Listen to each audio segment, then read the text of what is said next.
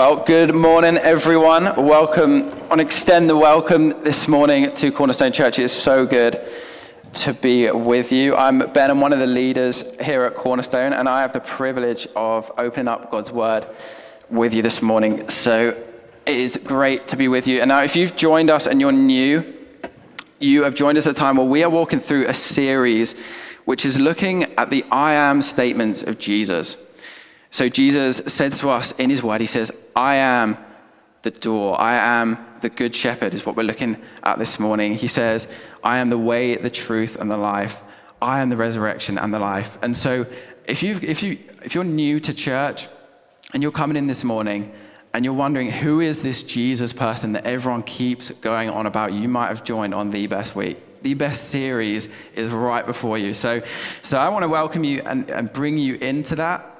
Um, and if you can, if you've got a Bible, if you would jump to John chapter 10, that's where we're going to be this morning. So do jump there. If you haven't got a Bible, the passage will be on the screens on either side of me. So do, do follow on there. Last week we heard from Carl, and Carl shared to us, I am the door. Jesus is the way in. Only through Jesus are we saved. And only through Jesus do we have life and have life with abundance. And if you remember the passage, there is a lot of talk about sheep and shepherds and all sorts. And that happens to be the focus of my passage this week. So clearly, Jesus wants us to get a few things straight this morning. So, so, this, so we're, we're going to look at John 10. I'm going to read the passage out, and then I'm going to pray, and we're going to jump straight in. So, John chapter 10, and we're looking at verses 11 to 18. So, follow on with me as I read. I am the good shepherd. The good shepherd lays down his life for the sheep. He who is a hired hand and not a shepherd, who does not own the sheep, sees the wolf coming and leaves the sheep and flees and the wolf snatches them and scatters them. He flees because he is a hired hand and cares nothing for the sheep. I am the good shepherd. I know my own, and my own know me, just as the Father knows me, and I know the Father, and I lay down my life for the sheep. And I have other sheep that are not of this fold, and I must bring them also, and they will listen to my voice. So there will be one flock, one shepherd. For this reason, the Father loves me, because I lay down my life that I may take it up again. No one takes it from me, but I lay it down of my own accord. I have authority to lay it down, and I have authority to take it up again. This charge I have received from my Father. Let me pray. Father, we thank you that you are a God who speaks to us. And so, Lord, we pray as we come to your word, by your Spirit, open our eyes to see what you have to say to us this morning. We pray these things in Jesus' name. Amen. Now, I happen to have met a few shepherds in my time. And surprising, I know. I'm get, but I'm guessing a few of us may not have even come across one shepherd. I think we're yet to see a flock of, shep, shep, flock of shepherds, flock of sheep moving up Dovedale Road, followed by, being led by someone waving all sorts of commands and, and calling the sheep to follow them, right? We, we, haven't, we haven't seen that. I don't think we're going to see that yet. Having said that, apparently there is a farm on Rose Lane, which back in the day would have had a working farm, so you never, never say never. But my point is, Today, we don't see sheep that often, right? We don't see sheep that often. We don't see shepherds that often. Now, Jesus is speaking here to the people of Israel, but particularly, he's speaking to the Pharisees. And the Pharisees, these were religious leaders of the day, people of influence over the people of God, right? And Jesus is speaking directly to them and to all those who might be listening in. That's who Jesus is speaking to. And so their idea of a shepherd is way different to ours. For a start, it did not take much to come across shepherds in the Middle East around that time.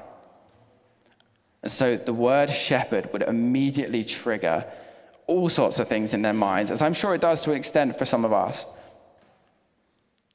They knew the shepherd's role. Shepherds care for the sheep, they lead the sheep to grass and to feed them. They heal the wounded, they watch for enemies, and they, and they protect the sheep. They even fight for them at the risk of their own lives. They would see this all the time. The people Jesus is speaking to would see this all the time. And so they had, they had a pretty clear picture of the ideal shepherd. They had a clear picture. But they didn't understand shepherds just on that. If you're familiar with the story of the Bible, you'll know that shepherds are actually a really big theme all the way throughout the Bible. And so, in, uh, if, for, in order for us to understand what Jesus is really saying when he says, I am the good shepherd, we've got to do a little bit of background work on what he's speaking into so that we can really feel the weight of his words. What is Jesus saying when he says, I am the good shepherd? So I'm going to give us a little sweeping view of the Old Testament just to, just to bring us to that same understanding that, that that's what they, the people Jesus is speaking to, would have had. And so throughout the Old Testament, God describes himself as a shepherd. God is a shepherd over his people. And Israel were a people that, that God had delivered out of slavery and he'd led through the wilderness. Psalm 100, a prayer given to God's people, says this Know that the Lord, He is God. It is He who made us, and we are His. We are His people and the sheep of His pasture. In Micah 7, God's people cry out to them. What they say? They say, Shepherd your people with your staff the flock of your inheritance. And then I'm sure most of us are familiar with the words of David in Psalm 23 The Lord is my shepherd, I shall not want. To God's people, they knew that God is their shepherd. They knew that. And what we see as, as, as we follow the story of God's people through the Bible is that God loves to use people to fulfill his purposes, right? God invites us into the work that he is doing. And so God raises up leaders to help shepherd his people. Shepherd leaders who would care for God's people, lead God, God's people, protect God's people. And so I want to give you two examples. Moses. Moses was a shepherd by trade. So this guy, this guy knew how to look after sheep, right? He'd been doing this all of his life. And then God calls him to himself, begins to use him to lead people, God's people, out of Egypt, out of slavery, and out of oppression. But God clearly delivered his people out of Egypt, right? We see that. Read the Bible. I don't think it takes a genius to figure out that a plague coming down on a people, a river turning into blood, locusts swarming on the city. It doesn't take a miracle for us to work out that that is actually the hand of God, right? So we know, we know God is totally at work there. It's God who shepherds people. However, God used Mo- Moses to be his mouthpiece, to speak to the people, to help lead them out of Egypt and through the wilderness.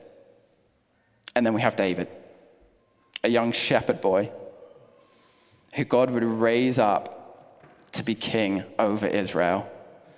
And around that time, kings were often compared to shepherds. A good king would be like a shepherd that, that cares for his flock. And David, God's king over his people, says this about those who rule well over people.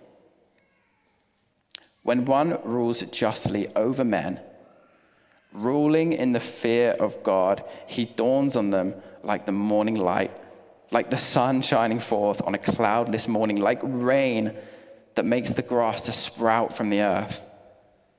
David lived this. Now, these, these are good shepherds over God's people. These are good shepherds. And God approved of the way they lived and the way they ruled. And I think one thing, one thing that we can take from that is that God wants shepherds to lead his people. God wants shepherds to lead his people. Godly authority is good authority. authority that is worked out in the fear of God that leads to blessing for those in their care, just like David said. Now, I'm aware in our culture that can be hard for us to swallow, right? What we can often experience and what we're hearing about more and more and more is actually the abuse of authority. People in positions of power and influence that abuse the weak and the vulnerable, authority that is characterized by oppression rather than the flourishing of people, authority that is self centered, not God centered, authority that is far from what God wants for humanity, far from what God wants.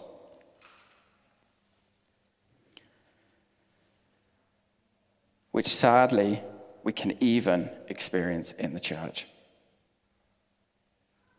the last place it should be.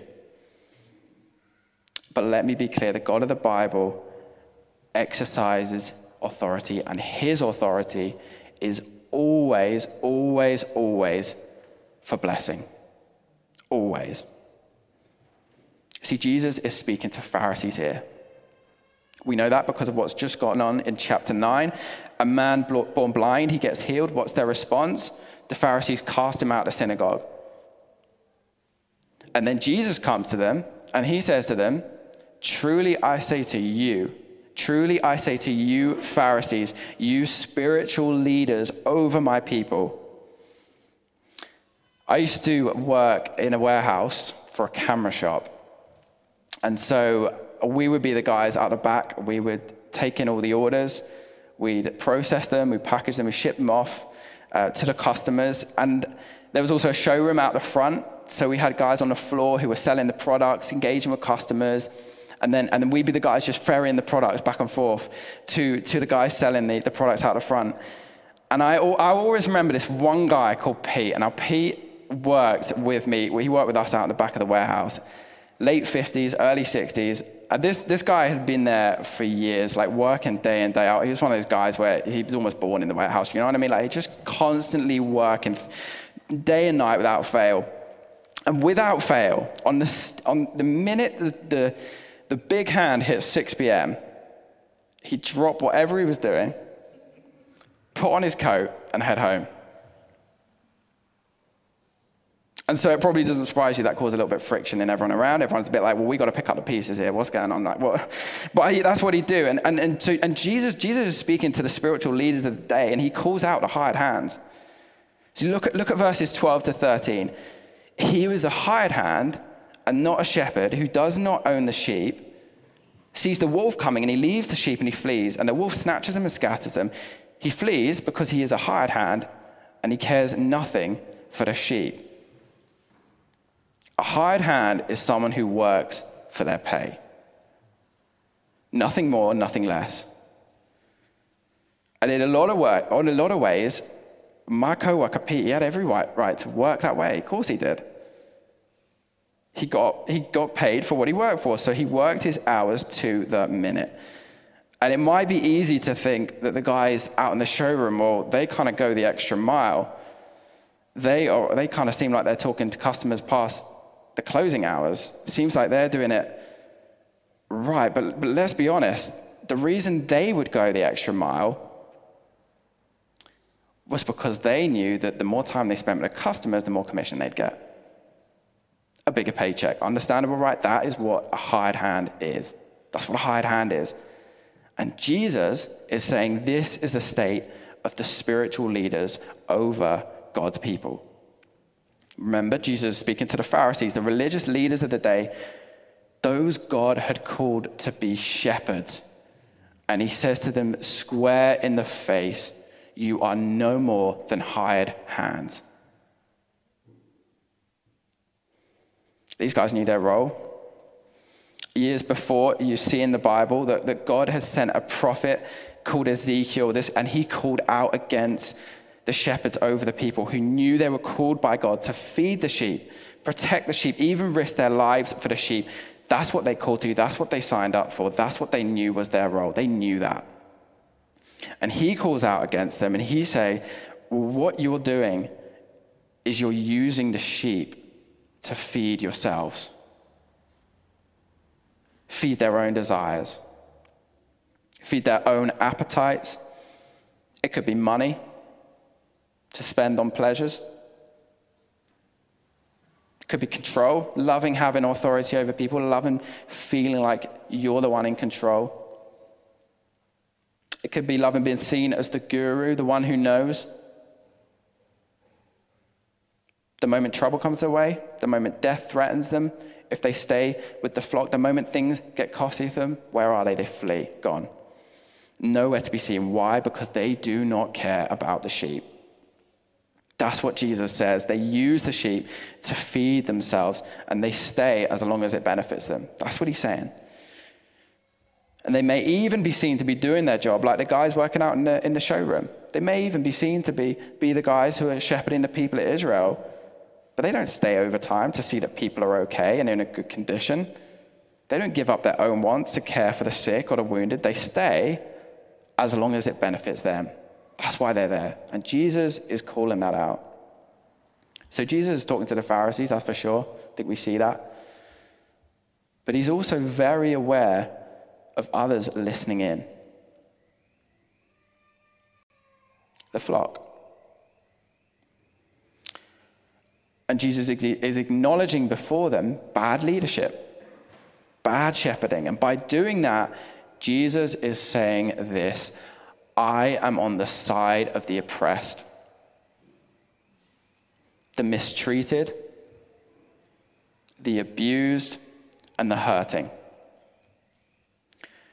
So if you've experienced bad leadership, even in the church, and you're hurting, Jesus says, I see it too.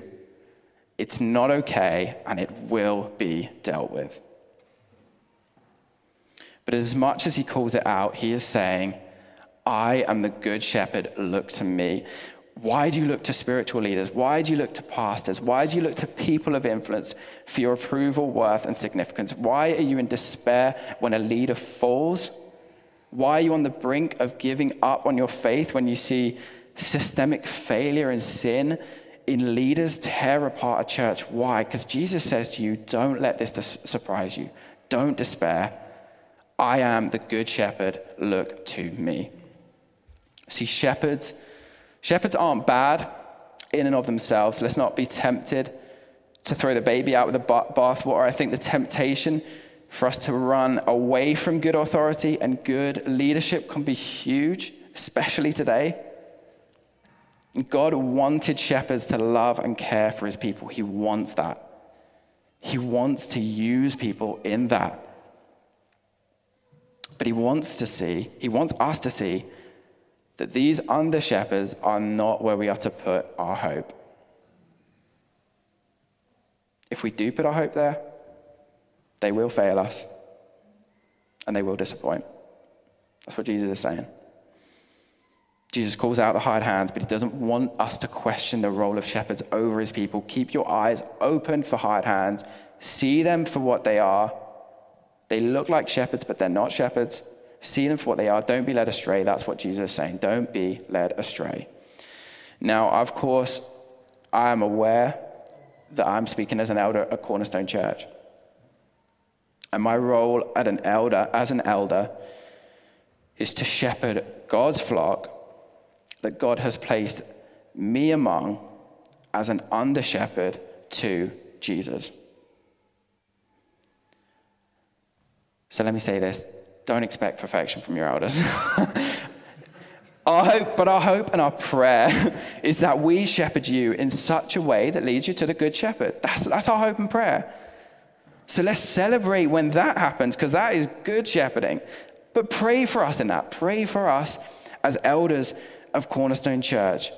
Our role is to lead you to the good shepherd, not to ourselves. And Jesus calls out bad shepherding but in doing that, he also affirms good shepherding. And then Jesus says, I am the good shepherd. So, what does that mean? What is he saying? Uh, the word good in the original language gives the idea of something beautiful, winsomely attractive, is what the definition gave me. But, but no, no, so I feel like good in our, language doesn't quite, it doesn't quite capture that. It doesn't quite capture that. It's good, but it doesn't quite capture that. And so I think a more accurate word, which hits the meaning of the passage, that Jesus is saying, I am the surpassing shepherd. The surpassing shepherd. This, what Jesus is saying is, is he is the attractively winsome one above all the rest. That actually, when we look to Jesus, all other shepherds should and do pale in significance, even the good shepherds. And so Jesus is saying that he is the shepherd over all shepherds, the shepherd who stands above them all. And last week we saw that Jesus is the door and that all that came before Jesus were thieves and robbers. Jesus says, I am the one who surpasses them all. And so, why does Jesus highlight bad shepherding, bad leadership, immediately after he says, I am the good shepherd? And I think one reason is that we are often led astray by people often leaders, could be political leaders, could be leaders of a movement, religious leaders, spiritual leaders. What's Jesus saying? He's saying, don't look to me, don't look to them, look to me. Don't be led astray, look to me. But ultimately, the reason he is the good shepherd is because he is the shepherd of all shepherds. He is the true shepherd. So I want to give you three ways now, three ways that Jesus stands before us as the good shepherd who surpasses any that have gone before, any who will come after. And by doing that, I hope that we will see Jesus is a good shepherd that not just God's people need, that we all need. Jesus is the good shepherd we all need. And Jesus is the good shepherd that we all long for. So, number one, Jesus is the good shepherd who knows his sheep. Look at verses 14 to 15. I am the good shepherd. I know my own, and my own know me, just as the Father knows me, and I know the Father. And I lay down my life for the sheep. I used to work on a, well, I used to work on farms as part of a course that I was doing, and I'd often help out around the time that lambs were being born. So I'd actually end up working alongside the shepherd. And what would always strike me was just how well they know their sheep. They know the ones that were slow to move with the flock, they know the ones that are a little bit wayward, they know the ones that were generally easy to handle. All they needed was a nudge and they'd be in the right direction. They knew the ones that were headstrong, who needed to be pinned down by several, several people if they needed treatment. And get there, some shepherds would even name their sheep. A little bit weird. But they knew their sheep. Good shepherds know their sheep. But shepherds only know their sheep from afar, right? You, you, they, they don't have eyes on every single one of them all at the same time. Of course they don't. They don't know exactly what the sheep are, are thinking when they get fearful, when they bolt off in the other direction. Of course, they don't. So when Jesus says, I know my own, he is saying there is an understanding here that goes far beyond that, far beyond knowing a sheep just because of how they act, just because of how they need to be led, far beyond knowing everything about them. And I think you'd probably all nod your heads and agree with me if I said, God knows everything about us, right? I think we'd all nod our heads. He knows that he numbers the, the, he knows the exact number of hairs on our head. He knows that. He knows what we're thinking. He knows what we're feeling. Of course he does. He's the creator of the universe. And I think we'd all agree there, but I think often where we jump to, where we read these words about Jesus knowing his sheep, is that we go straight to there. God knows everything about us. God knows everything. He knows us. He knows us. And that's true. Of course it is. Of course that's true. But Jesus says, I know my own, and my own know me, just as the Father knows me, and I know the Father. See, shepherds back in the day, they would have constantly been with their sheep. They would have been them when they fed them, they would have fed them, they would have led them, they would have protected them. And they even would have slept in the same fields as them to make sure they were safe. I think we're a little bit removed from that. Here, I think the life of a shepherd in our present day is a life of luxury compared to the shepherds back then because they were fighting off all sorts at the time that, that Jesus was writing. So, so but, but they were constantly with their shepherds all the time. So, so when Jesus says, I know my own and my own know me, just as the Father knows me and I know the Father, what he is talking about here is his closeness to us, his closeness to us. Not just a closeness because he knows everything about us, but a closeness in relational nearness. He's saying that this, this picture of a good shepherd who's close to his sheep isn't even enough to describe the closeness that his sheep have with him. So much so that the only thing that can even come close to describing that is his relationship with his Father in heaven, which is eternal, ongoing, never changing, infinite. That's what this picture of a shepherd with his sheep is all about. And so, Jesus, he doesn't want us to have an understanding of God shaped by the hired hands who didn't know if they were coming or going. He, does, he doesn't want that. Of course, he doesn't. But hear this He doesn't want us to settle for an understanding of God shaped by the good shepherds who cared for the flock as well as they could, who did a good job. He doesn't want us to settle for that. He wants us to know that if we are his sheep, we have been brought into an intimacy that can only be compared to with the closeness of him with his Father in heaven. So let me put it this way for those who Jesus has saved into his flock, there is no place you can run. There is no danger you can stray into. There is no sin that you can fall into that makes you even a little bit further from Jesus than you were before. And it might be you're in a, in a season where you feel you don't like you don't know him as much. Maybe you're in a season where you're struggling to pray or even open up his word, look to him in his word, just feels a bit dry, feels a bit like, ah. Oh. Or even you just don't sense his presence, however you want to define that. Jesus says this those who are in my flock are as close as they ever will be. Why? How? He lays his life down for his sheep so that we can be brought into the love that he has with his Father. If you want to know how close you are to Jesus, ask yourself this How close is Jesus to his Father in heaven? That's how close you are. Jesus is the good shepherd who knows his sheep and whose sheep know him. Number two, Jesus is the good shepherd who gathers the scattered sheep. Look with me in verse 16. And I have other sheep that are not of this fold. I must bring them also, and they will listen to my voice. So there will be one flock, one shepherd. Now, if you remember the blind man who was healed and the Pharisees' immediate response, what do they do? They cast him out. But here, we have Jesus, the Good Shepherd, bringing the sheep in, bringing the sheep into what he has with his Father in heaven. That's why he says immediately after we know him and he knows us, he says immediately after that, he says, And I lay my life down for the sheep. Why? He lays his life down for the sheep to bring us in. That's the opposite.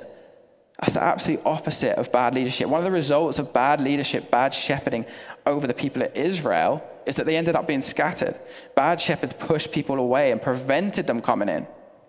That's what Ezekiel called, called out against. The sheep were scattered, the sheep were malnourished, the sheep were all over the place.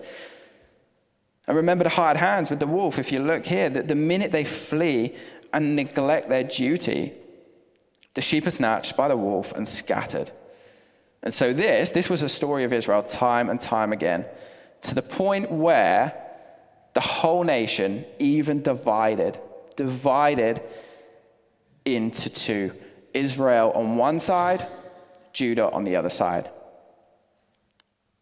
Bad shepherding, bad leadership led to scattered sheep, which led to the splitting of a nation. They were supposed to be a light to the nations, but division from within led to the nations being driven out. That's what happened.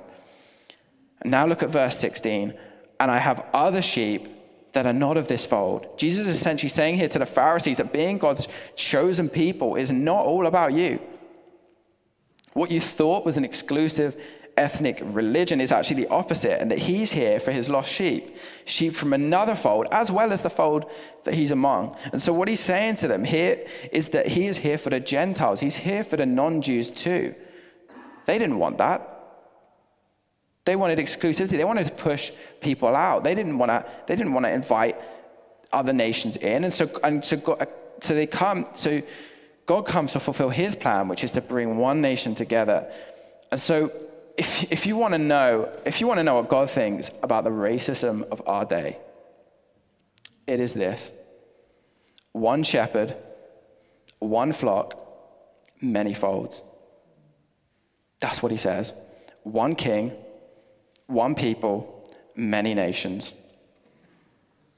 Only through the gospel, only through the gospel, only in God's kingdom will we see true racial harmony only in the gospel, only in God's kingdom. A people brought together from every tongue, every tribe, every nation.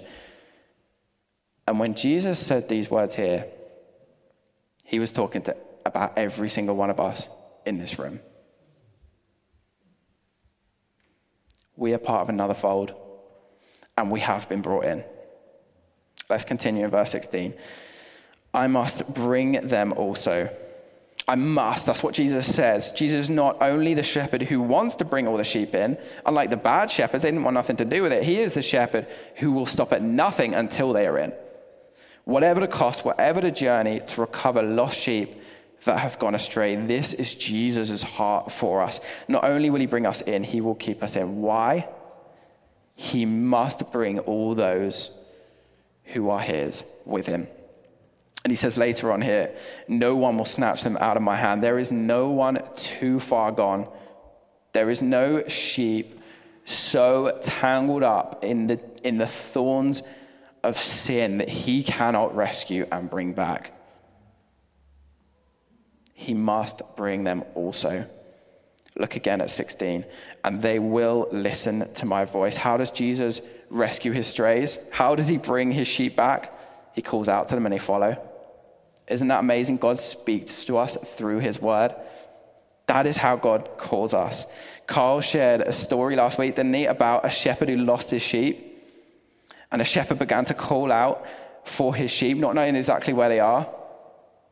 One by one, they began to follow his voice until they returned home. The sheep know the shepherd's voice and they begin to follow his voice into safety. Jesus' words are not a hope in the dark. Jesus is, sp- is still speaking today and calling people to himself. My own story of, of coming to know Jesus was like this. I was raised, I was raised in a Christian family, drip fed stories about Jesus week in, week out.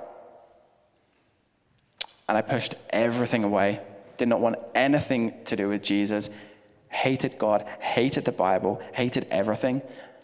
And after hitting rock bottom, do you know what I did? By the grace of God, I read the Bible. And Jesus called me to himself. When we speak the words of Jesus, Jesus is calling out to his sheep. So be encouraged. When you talk about Jesus to your kids, when you explain the gospel to your, to your neighbor, when you live for Jesus in the workplace, Jesus is gathering, Jesus is calling his sheep will follow. They will.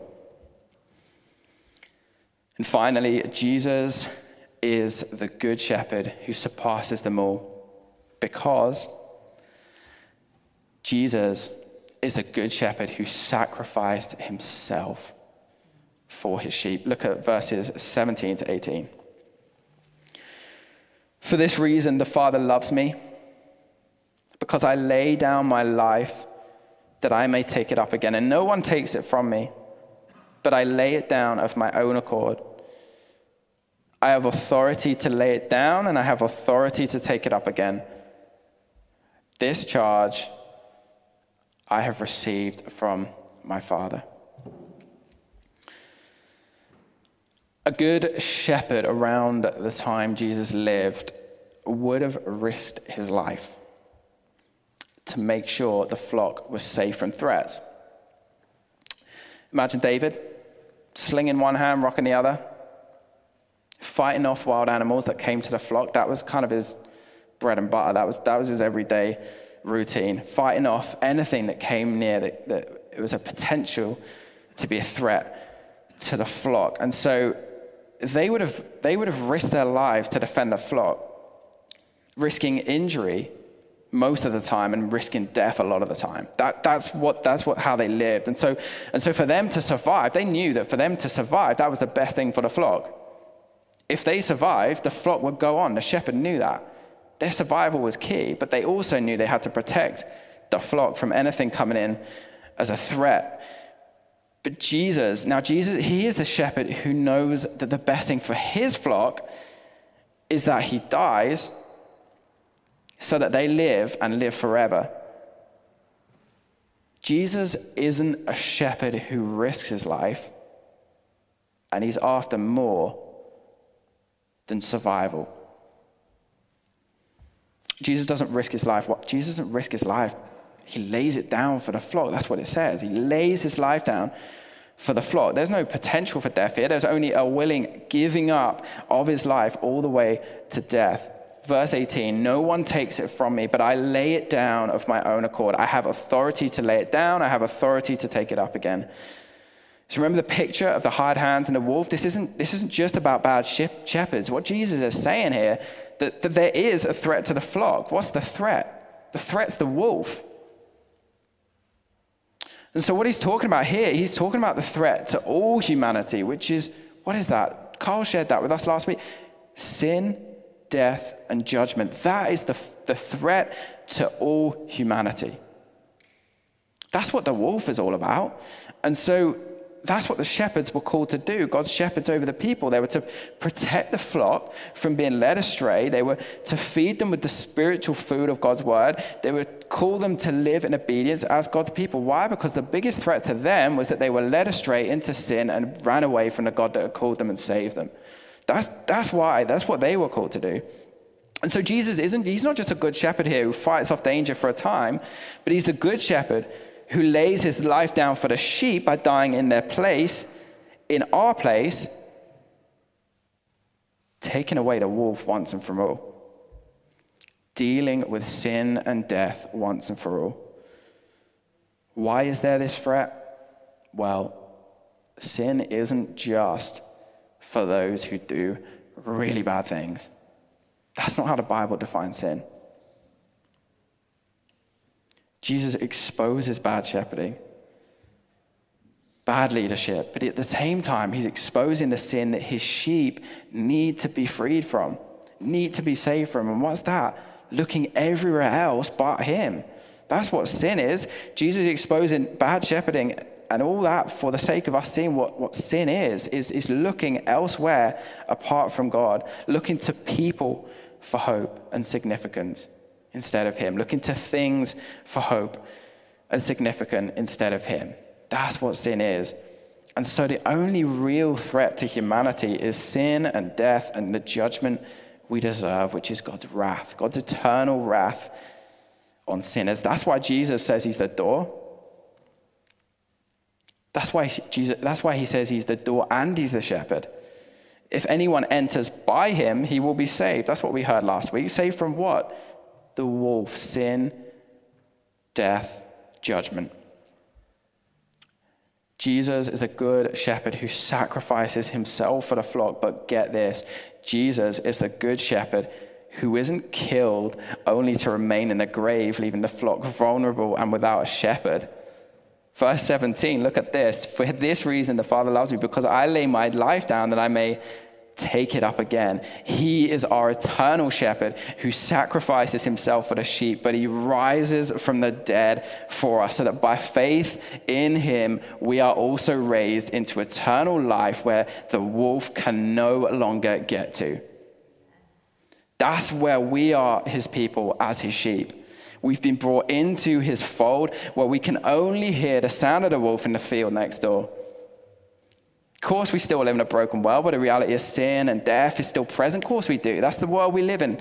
And we feel the effects of that, even as Christians. Whether we sin ourselves or, we, or someone sins against us, but hear this we are safe. Safe. And I think the reason Jesus says he is the door and the good shepherd, because he is not only the way in, Jesus is the way through. If we've entered in through the door, we are saved, we are safe and secure. Nothing, nothing, nothing can change that, just as we sang here this morning. But we now follow a shepherd who is leading us through this life to somewhere that we've not quite arrived at yet.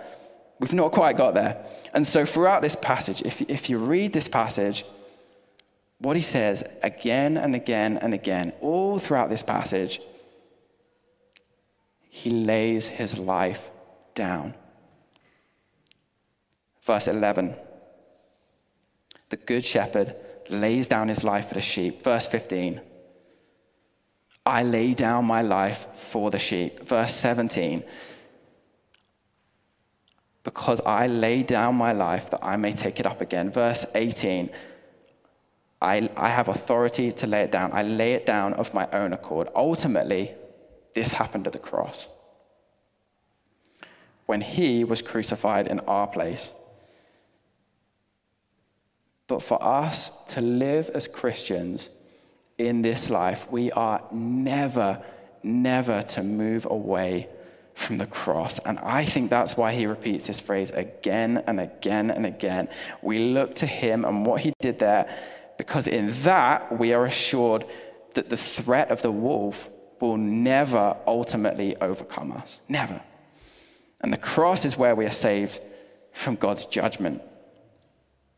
The cross is where we are saved from our sin.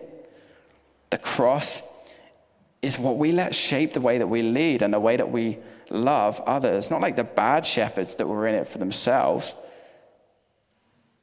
but it's at the cross where we hear his voice most clearly. I am the good shepherd who lays his life down for his sheep. And this is the charge he has received from his Father. What's he saying? The heart for us that we see in Jesus is the heart the Father has for us in sending his Son. And one day we're going to see our Good Shepherd again, aren't we? One day we are. And when he returns, there's going to be no more sin, no more brokenness, no more pain. And we're going to be with our Father, knowing that Jesus, our good shepherd, has finally led us home. So let's keep looking to our good shepherd until that day comes. Let me pray.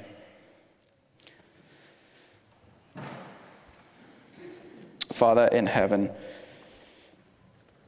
we thank you and praise you that you sent your Son.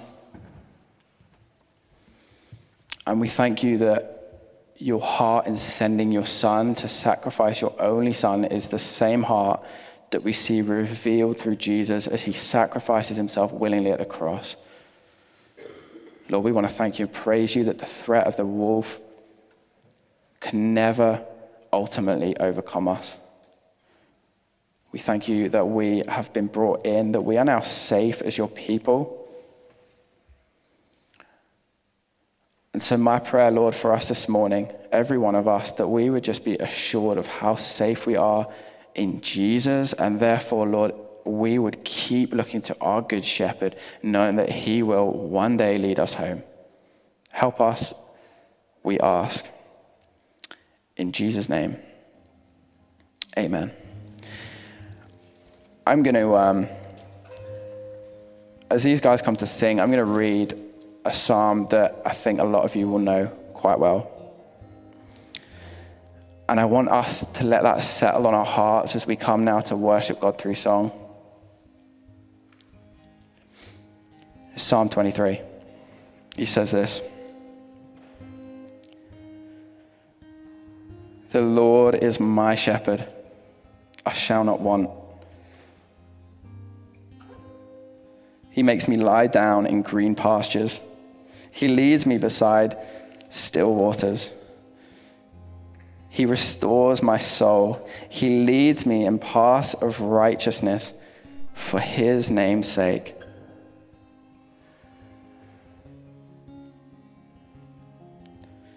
Even though I walk through the valley of the shadow of death, I will fear no evil, for you are with me.